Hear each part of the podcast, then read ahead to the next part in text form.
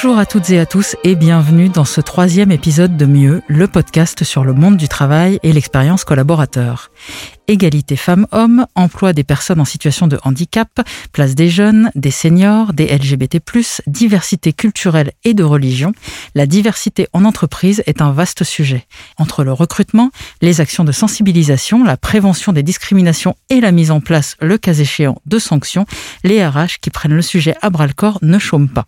Mais finalement, l'égalité est-elle la seule finalité pour les entreprises? L'image, la peur d'être étiquetée entreprise discriminante ou la volonté de répondre à une demande des salariés sont-elles aussi une réalité? Nous accueillons aujourd'hui le docteur Christine Nashberger, spécialiste des questions de la gestion de la diversité et de l'inclusion, qui va nous aider à répondre à cette question, la diversité en entreprise, juste une question d'égalité? Bonjour Christine Nashberger. Bonjour. Quel état des lieux peut-on faire aujourd'hui de la diversité en entreprise? Comment ça se passe sur le terrain? D'abord, la bonne nouvelle. Donc, il y a une vraie prise de connaissance euh, depuis euh, quelques temps donc si on compare euh, la situation en France avec d'autres pays, notamment euh, les USA par exemple, on constate que euh, à l'international, donc beaucoup d'entreprises ont déjà travaillé sur le sujet depuis 30 voire 40 ans. Et euh, en France, on est plutôt, euh, voilà, depuis 2005, disons qu'il y avait une vraie prise euh, aussi de connaissance. Donc, il y a l'événement qui a un peu marqué les esprits. C'était euh, les événements, en fait, les événements dans les beaux lieux en, France. Mhm. Et suite à ça, donc, ben, on se dit qu'il y a des personnes qui sont finalement aussi exclues du monde du travail. Et ça a eu comme impulsion la création de la charte de la diversité en France. Donc, la charte de la diversité, c'est vraiment un texte d'engagement qui est aujourd'hui proposé en fait aux, aux organisations. Donc c'est à la fois les entreprises, mais aussi la fonction publique, etc., les collectivités territoriales. Et euh, c'est une démarche. Il s'agit en fait d'une démarche volontariste euh, de mettre en place euh, une des actions en faveur de la diversité et aussi finalement de, de passer le cadre en fait légal et juridique pour lutter contre les discriminations. Aujourd'hui, euh, donc selon le site de la charte de la diversité, on compte plus de 4000 signataires. Et euh, euh, en France, on est plutôt rentré dans le sujet à travers deux dimensions de la diversité. C'était le thème du handicap. Euh, donc depuis 1987, on a la loi qui impose en fait aux entreprises qui ont plus de 20 salariés de euh, euh, voilà d'avoir un effectif de 6% de personnes en situation de handicap. Donc il s'agit du fameux quota de 6%. Et donc donc ça c'est ça c'est la première dimension en fait de la diversité et la deuxième c'est l'égalité professionnelle. Donc il existe aussi beaucoup, beaucoup de lois en France pour stimuler et pour faire avancer euh, l'égalité professionnelle. Donc l'égalité femmes-hommes c'est Exactement. Ça, donc l'égalité professionnelle, donc c'est l'égalité entre les femmes et les hommes sur le lieu de travail. Euh, je cite par exemple la loi de 1972. Donc ça veut dire que euh, voilà cette loi-là, elle pose en fait le principe de l'égalité de rémunération pour un même travail égal ou un travail de valeur égale. Mais c'est vrai que euh, la, donc ça c'était la bonne nouvelle, la prise de conscience, euh, voilà qui se la généralise. Bonne nouvelle, c'est qu'on, pardon, je vous coupe. La bonne nouvelle, c'est donc qu'on s'y est mis récemment, mais on s'y est mis concrètement. Exactement. Euh, ensuite, disons la mauvaise nouvelle, euh, peut-être moi aussi en tant qu'enseignant chercheur, donc on essaye de travailler sur toutes ces questions autour de la diversité. On avance, mais on a l'impression aussi parfois qu'on n'avance pas aussi rapidement. Et avec la diversité, c'est jamais gagné parce qu'on peut faire euh, cinq pas en avant et après on fait euh, trois pas en arrière, après encore trois pas en arrière. Et donc du coup, euh, bah, le point de départ, bah, il est, il est perdu. Donc on peut par exemple citer aussi le thème de, encore une fois, l'égalité professionnelle entre les hommes et les femmes. On a très bien vu avec, par exemple, le premier confinement que bah, ce sont plutôt les femmes qui se sont, qui se, qui sont, ont occupé des enfants en fait à la maison parce que les écoles euh, étaient fermées. Donc elles avaient la double charge, euh, donc à la fois l'école à la maison, mais aussi s'occuper de leur propre vie professionnelle.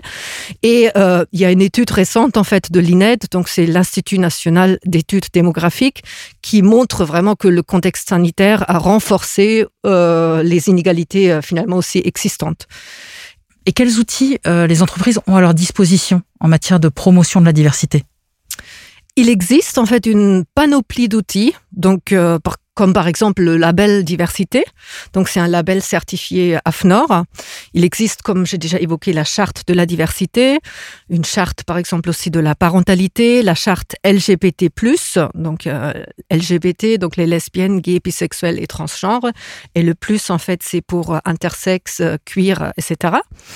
Il existe vraiment beaucoup de chartes, donc des chartes de bonne intention. Euh, je peux encore citer la charte équilibre des temps de vie. Euh, et récemment, euh, aussi, le gouvernement a mis en place l'index égalité. Donc, encore une fois, l'égalité professionnelle entre les hommes et les femmes.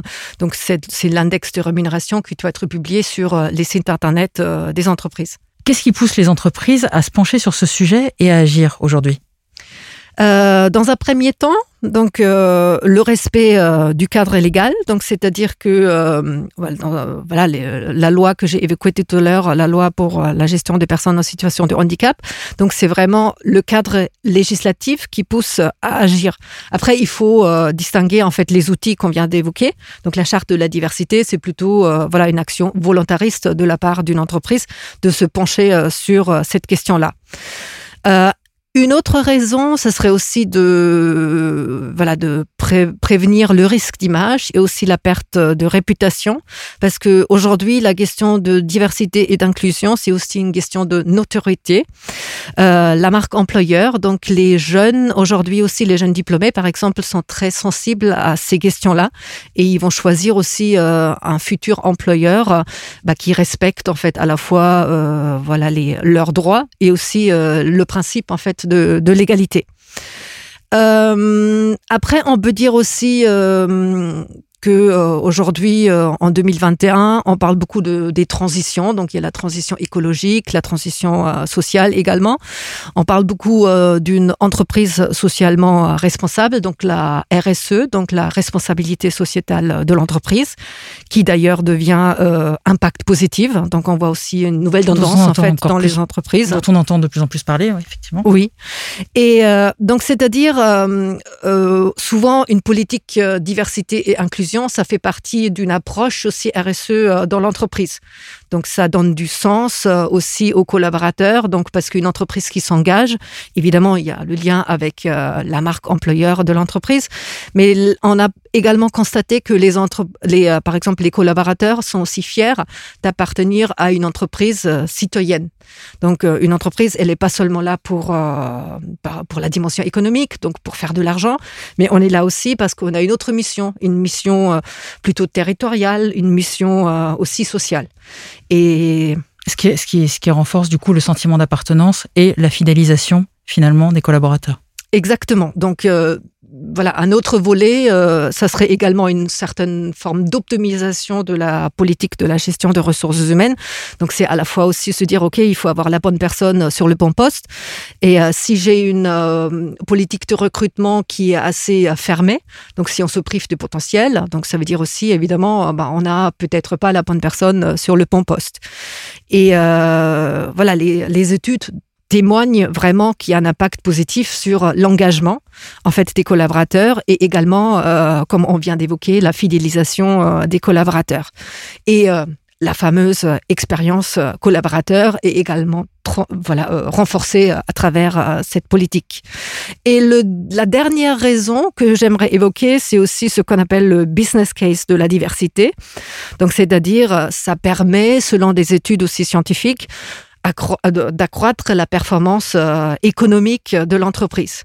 Mais attention, c'est pas parce que je mets en place une politique diversité que tout de suite ça va avoir un impact positif sur la performance euh, économique de l'entreprise. Donc il faut que cette politique elle est pensée, elle est réfléchie par rapport au contexte de l'entreprise, qu'est-ce qui a du sens donc euh, dans ce, dans ce contexte-là? Et comment est-ce qu'on va accompagner en fait tout ça? Donc il y a une vraie réflexion derrière et on voit que euh, voilà ça tombe pas du ciel, c'est c'est pas un hasard. Donc on est vraiment voilà c'est un projet aussi. Aujourd'hui, ça fait partie aussi euh, des stratégies euh, d'entreprise. Hein. Tout ça, je dirais, ce sont des, raisons euh, finalement, entre guillemets, louables. Est-ce qu'il y a des raisons moins louables de, se, de s'investir sur ces sujets? Oui, euh, je pense que tout ce qui tourne autour euh, bah, de ce qu'on appelle en fait le washing, donc j'imagine que vous avez déjà entendu parler, euh, voilà, du euh, greenwashing. euh, Donc Mhm. c'est-à-dire que c'est une entreprise en fait, elle, elle parle beaucoup euh, de la dimension écologique en fait. Donc on, a, on, on appelle ça le, le greenwashing pour des questions euh, liées à l'environnement. Euh, le pinkwashing, donc c'est quand il n'y a pas un réel engagement en fait. Exactement. Donc le washing, c'est vraiment le terme qu'on utilise pour dire qu'une entreprise, en fait, elle communique beaucoup, mais derrière, il n'y a pas forcément les actions. Donc ça peut être le gender washing. Donc euh, quand une entreprise, elle dit, elle fait beaucoup pour euh, promouvoir l'égalité professionnelle entre les hommes et les femmes, pour la parentalité, etc. Ou pareil, le pink washing, c'est un terme qu'on utilise aussi pour euh, des questions liées à, la population LGBT+. Et, qu'est-ce qui se passe quand on fait du washing? Ah bah, c'est-à-dire que euh, si, en fait, les, les, les collaborateurs évidemment ne sont pas stupides, donc ils se rendent compte aussi qu'il y a un décalage entre euh, la communication en fait de l'entreprise et euh, ceux qui vivent en fait à l'intérieur. Donc c'est à la fois évidemment euh, frustrant pour les collaborateurs et ça peut aller jusqu'à une certaine forme de désengagement parce qu'en fait euh, voilà ils voient aussi que leur on appelle ça aussi le contrat psychologique peut être impacté par par le fait que l'entreprise en fait elle est pas honnête et elle se donne une image euh, justement euh, positive à l'extérieur. Donc c'est-à-dire que les collaborateurs ils peuvent euh, bah, quitter l'entreprise parce qu'ils se disent mes propres valeurs sont plus en lien avec les valeurs en fait aussi de, l'entreprise. L'entreprise triche et moi bah, c'est hors de question. je suis quelqu'un de honnête et j'ai besoin voilà d'une culture où on avance ensemble, mais aussi voilà dans toute transparence. Donc éventuellement, je m'en vais. Exactement. Donc les collaborateurs quittent. Donc déjà peut-être dans un premier temps, donc il y a un désinvestissement dans l'entreprise. Donc euh, un collaborateur, il peut par exemple venir en retard. Donc c'est des euh, c'est des petits comportements au quotidien qui nuisent, qui vont nuire aussi à la performance à la fois individuelle, mais aussi à la performance collective. Donc même la performance d'une entreprise, elle peut être impactée euh, d'une manière euh, négative parce que les collaborateurs ouais, se sentent pas respectés et euh, voilà le turnover peut être plus élevé. Donc comme on vient d'évoquer, donc les salariés peuvent euh, quitter davantage euh, l'organisation. On parlait tout à l'heure d'image. Euh, Est-ce que ça peut également nuire à la réputation de l'entreprise? Oui, bien sûr, parce qu'aujourd'hui, il faut pas oublier que euh, y a la possibilité de s'exprimer euh, sur les réseaux sociaux. Donc, c'est une vraie tendance, évidemment, aussi depuis quelques années. Voilà, je cite juste quelques exemples comme Indeed ou Glassdoor.com. Donc, ils proposent en fait aux salariés, mais aussi aux, voilà, par exemple aussi aux candidats, parce que je peux aussi m'exprimer quand j'ai fait un entretien d'embauche dans une entreprise et j'explique comment ça se passait, et aussi aux anciens salariés. Euh, donc, on leur offre la possibilité de parler, de témoigner de leur expérience et aussi de noter l'entreprise. Donc, ça veut dire que voilà, c'est euh, c'est euh, marqué euh, noir sur blanc euh, sur un site internet. Évidemment, aujourd'hui aussi, les euh, professionnels RH interviennent sur ces sites pour gérer euh, aussi la, bah, les commentaires en fait des des, des, des, des, des ex-collaborateurs, par exemple, et euh, voilà pour bah, un peu euh, réduire euh, l'impact négatif sur euh, sur l'image de l'entreprise. Quelle tendance voit-on se dessiner dans les entreprises? Dans les grandes entreprises, on va, on va vers une forme de spécialisation de plus en plus importante de la fonction RH. Donc, il y a aussi aujourd'hui des directeurs et des directrices, en fait, de la diversité et de l'inclusion. D'ailleurs, on a aussi une association qui s'appelle AFMD. Donc, c'est l'Association française des managers de la diversité. Donc, c'est une euh, euh, fonction qui se professionnalise beaucoup. Il y a des spécialistes aujourd'hui sur euh, ces questions-là. Et euh, dans les grandes entreprises, on voit également de plus en plus en fait des pratiques individualisées. Évidemment, il y a un cadre euh, plus collectif, mais après, on peut aller vers euh, aussi une sorte, une sorte de diversité plus à la carte. Donc, c'est-à-dire un peu chaque collaborateur, il peut par rapport à sa situation personnelle aussi un peu piocher dans les actions diversité de l'entreprise. Euh, et euh, pour les entreprises, ça a vraiment un avantage important parce qu'ils prennent en compte en fait aussi des attentes euh, des collaborateurs et euh, voilà, ça stimule l'expérience finalement aussi collaborateur. C'est vrai, vrai qu'on voit de plus en plus les réseaux euh, dans les grandes entreprises. Exactement, justement, je voulais évoquer le l'exemple des réseaux de femmes, mais ça peut être aussi des réseaux mixtes. Il y a des réseaux euh, des personnes LGBT, euh, plus les réseaux de personnes en situation de handicap. Euh, voilà, je peux par exemple citer Sanofi, euh, qui a un réseau de femmes qui s'appelle Gender Balance. Et euh, c'est la raison d'être de ces réseaux-là, c'est vraiment promouvoir euh, l'égalité professionnelle entre les hommes et les femmes. Et ces réseaux-là mettent en place des actions concrètes, comme par exemple le mentoring. Donc le mentoring, c'est quand une personne plus expérimentée va aider une personne ou un autre collaborateur de mieux gérer en fait sa carrière et des formations aussi spécifiques. Donc les euh, réseaux euh, interviennent euh, surtout pour aider les femmes à avancer dans l'entreprise. Parce qu'il y a voilà la métaphore de, du plafond de verre. On voit très bien que dans certains secteurs, évidemment, il y a beaucoup de femmes, mais plus on monte dans la hiérarchie, de moins en moins, on rencontre des femmes à des postes à responsabilité. Donc ces réseaux aident également à cela. Exactement. Et dans les PME alors? Euh, dans les PME, je dirais qu'on s'appuie sur tout ce qui fait également la force de ces entreprises. C'est vraiment la proximité parce qu'il y a évidemment moins de collaborateurs.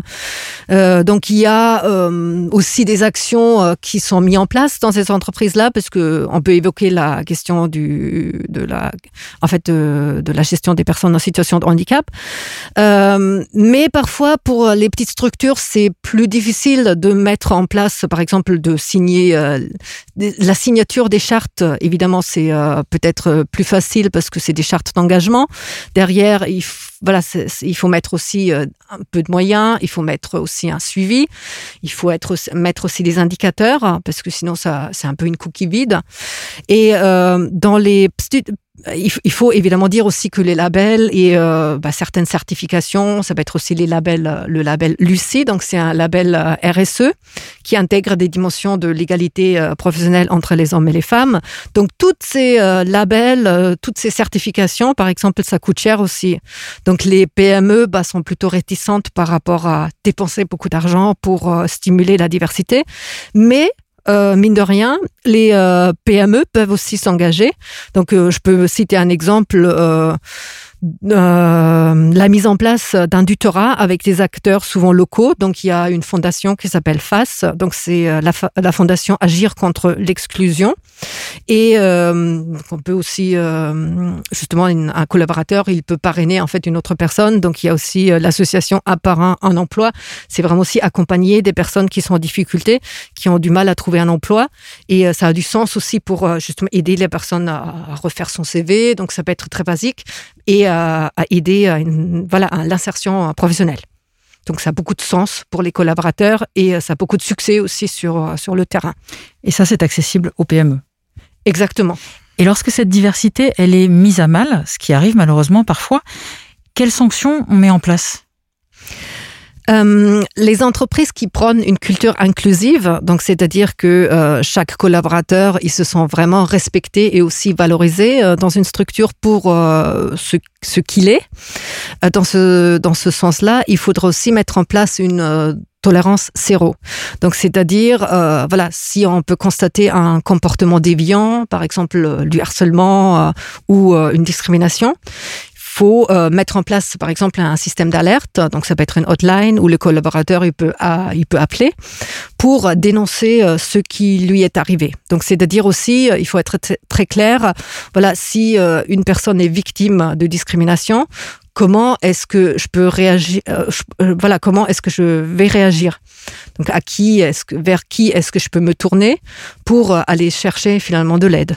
Et j'imagine à côté de ça on ne laisse rien passer c'est ce que vous appelez la tolérance zéro, mais ça veut dire on aide les personnes à s'exprimer, mais éventuellement on sanctionne. Exactement. Et on Donc... sanctionne comment? Donc il y a vraiment euh, des sanctions sévères. Hein. Donc c'est-à-dire ça peut aller d'une voilà d'une mise à pied, mais ça peut aller aussi jusqu'au licenciement, parce que c'est évident si un collaborateur euh, donc euh, voilà est un harceleur, donc c'est interdit par la loi et c'est interdit aussi dans voilà dans chaque organisation. Donc du coup il faut voilà montrer aux salariés que ce comportement il n'est pas accepté. Donc cette tolérance c'est ça, ça, se traduit aussi par des actions concrètes et par des sanctions concrètes. Et on peut aussi le faire connaître en fait en entreprise pour montrer, voilà, bah, c'est pas acceptable. Petite précision, lorsque il y a des comportements justement euh, qu'il faut dénoncer, euh, soit parce qu'ils nous visent nous, soit parce qu'ils visent euh, un collègue, une collègue. Quelle est l'étendue des outils aujourd'hui à la disposition des entreprises? Les entreprises mettent en place, par exemple, euh, un dispositif d'alerte. Donc, ça peut être euh, une hotline, euh, un numéro d'appel. Donc, les collaborateurs, ou même, par exemple, à Nantes, Nantes Métropole a mis en place une plateforme où les Nantais et les Nantaises qui sont victimes de discrimination peuvent appeler. Donc, c'est idem aussi pour les agents de Nantes, Métropole et de la ville de Nantes. donc, l'objectif, finalement, aussi de ces, de ces, outils, c'est de rendre visible aussi les discriminations et de lutter euh, contre elles. Et euh, en amont, à chaque fois, il faut aussi informer euh, et sensibiliser les salariés, déjà pour leur dire que ça existe, et après aussi de l'utiliser. Donc en cas de discrimination, par exemple. Donc aujourd'hui, c'est aussi très important de encourager aussi la parole, donc de faire échanger les collaborateurs, parce qu'on voit très bien que certains thèmes euh, voilà, ça reste encore des tabous. Hein. C'est par exemple aussi euh, la question LGBT, donc l'orientation sexuelle. Aujourd'hui, beaucoup de collaborateurs qui, euh, voilà, un collaborateur par exemple gay, il peut décider de faire ou pas son coming out, donc en entreprise, et ça peut avoir en fait des conséquences. Donc suite à ça, par exemple, il peut se, se sentir victime de discrimination. Donc c'est important, encore une fois, de vraiment encourager la parole, de proposer des espaces d'échange, tout aussi les réseaux, par exemple, de collaborateurs, de briser aussi des tabous ou de mettre en place en fait des euh, procédures d'alerte pour aider en fait à gérer euh, toutes ces toutes en fait ces situations là. J'aimerais évoquer la jeune génération pour terminer.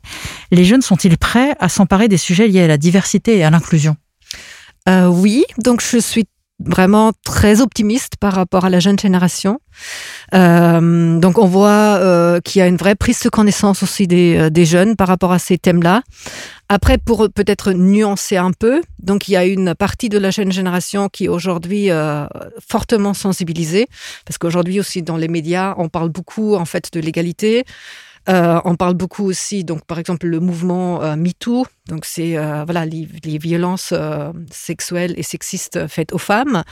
Donc je pense que la parole se libère aussi de plus en plus. la question de l'égalité salariale, donc on en parle aussi régulièrement dans les médias.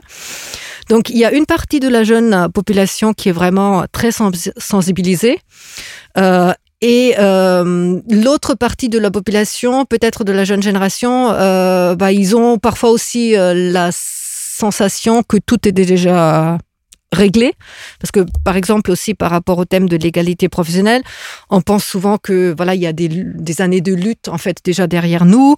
Donc qu'est-ce qu'il faut encore faire? Donc il y a aussi parfois dans les entreprises une certaine forme de gender fatigue. Donc c'est-à-dire que voilà les femmes elles, elles, ont réussi euh, et surtout si on voit une femme aussi à, une, un poste élevé donc on va dire voilà euh, ne vous plaignez pas euh, tout va bien vous voyez Angela Merkel et à la tête euh, de, de l'Allemagne. Mais en même temps, euh, voilà, c'est euh, il y a une partie en fait visible, mais derrière, il reste encore beaucoup d'actions en fait à mener. Donc ça veut dire quoi? C'est que c'est 50-50 chez les jeunes, si je comprends bien euh, en fait, je pourrais pas vous donner une réponse exacte parce qu'il n'y a pas forcément, je pense, une étude en fait là-dessus.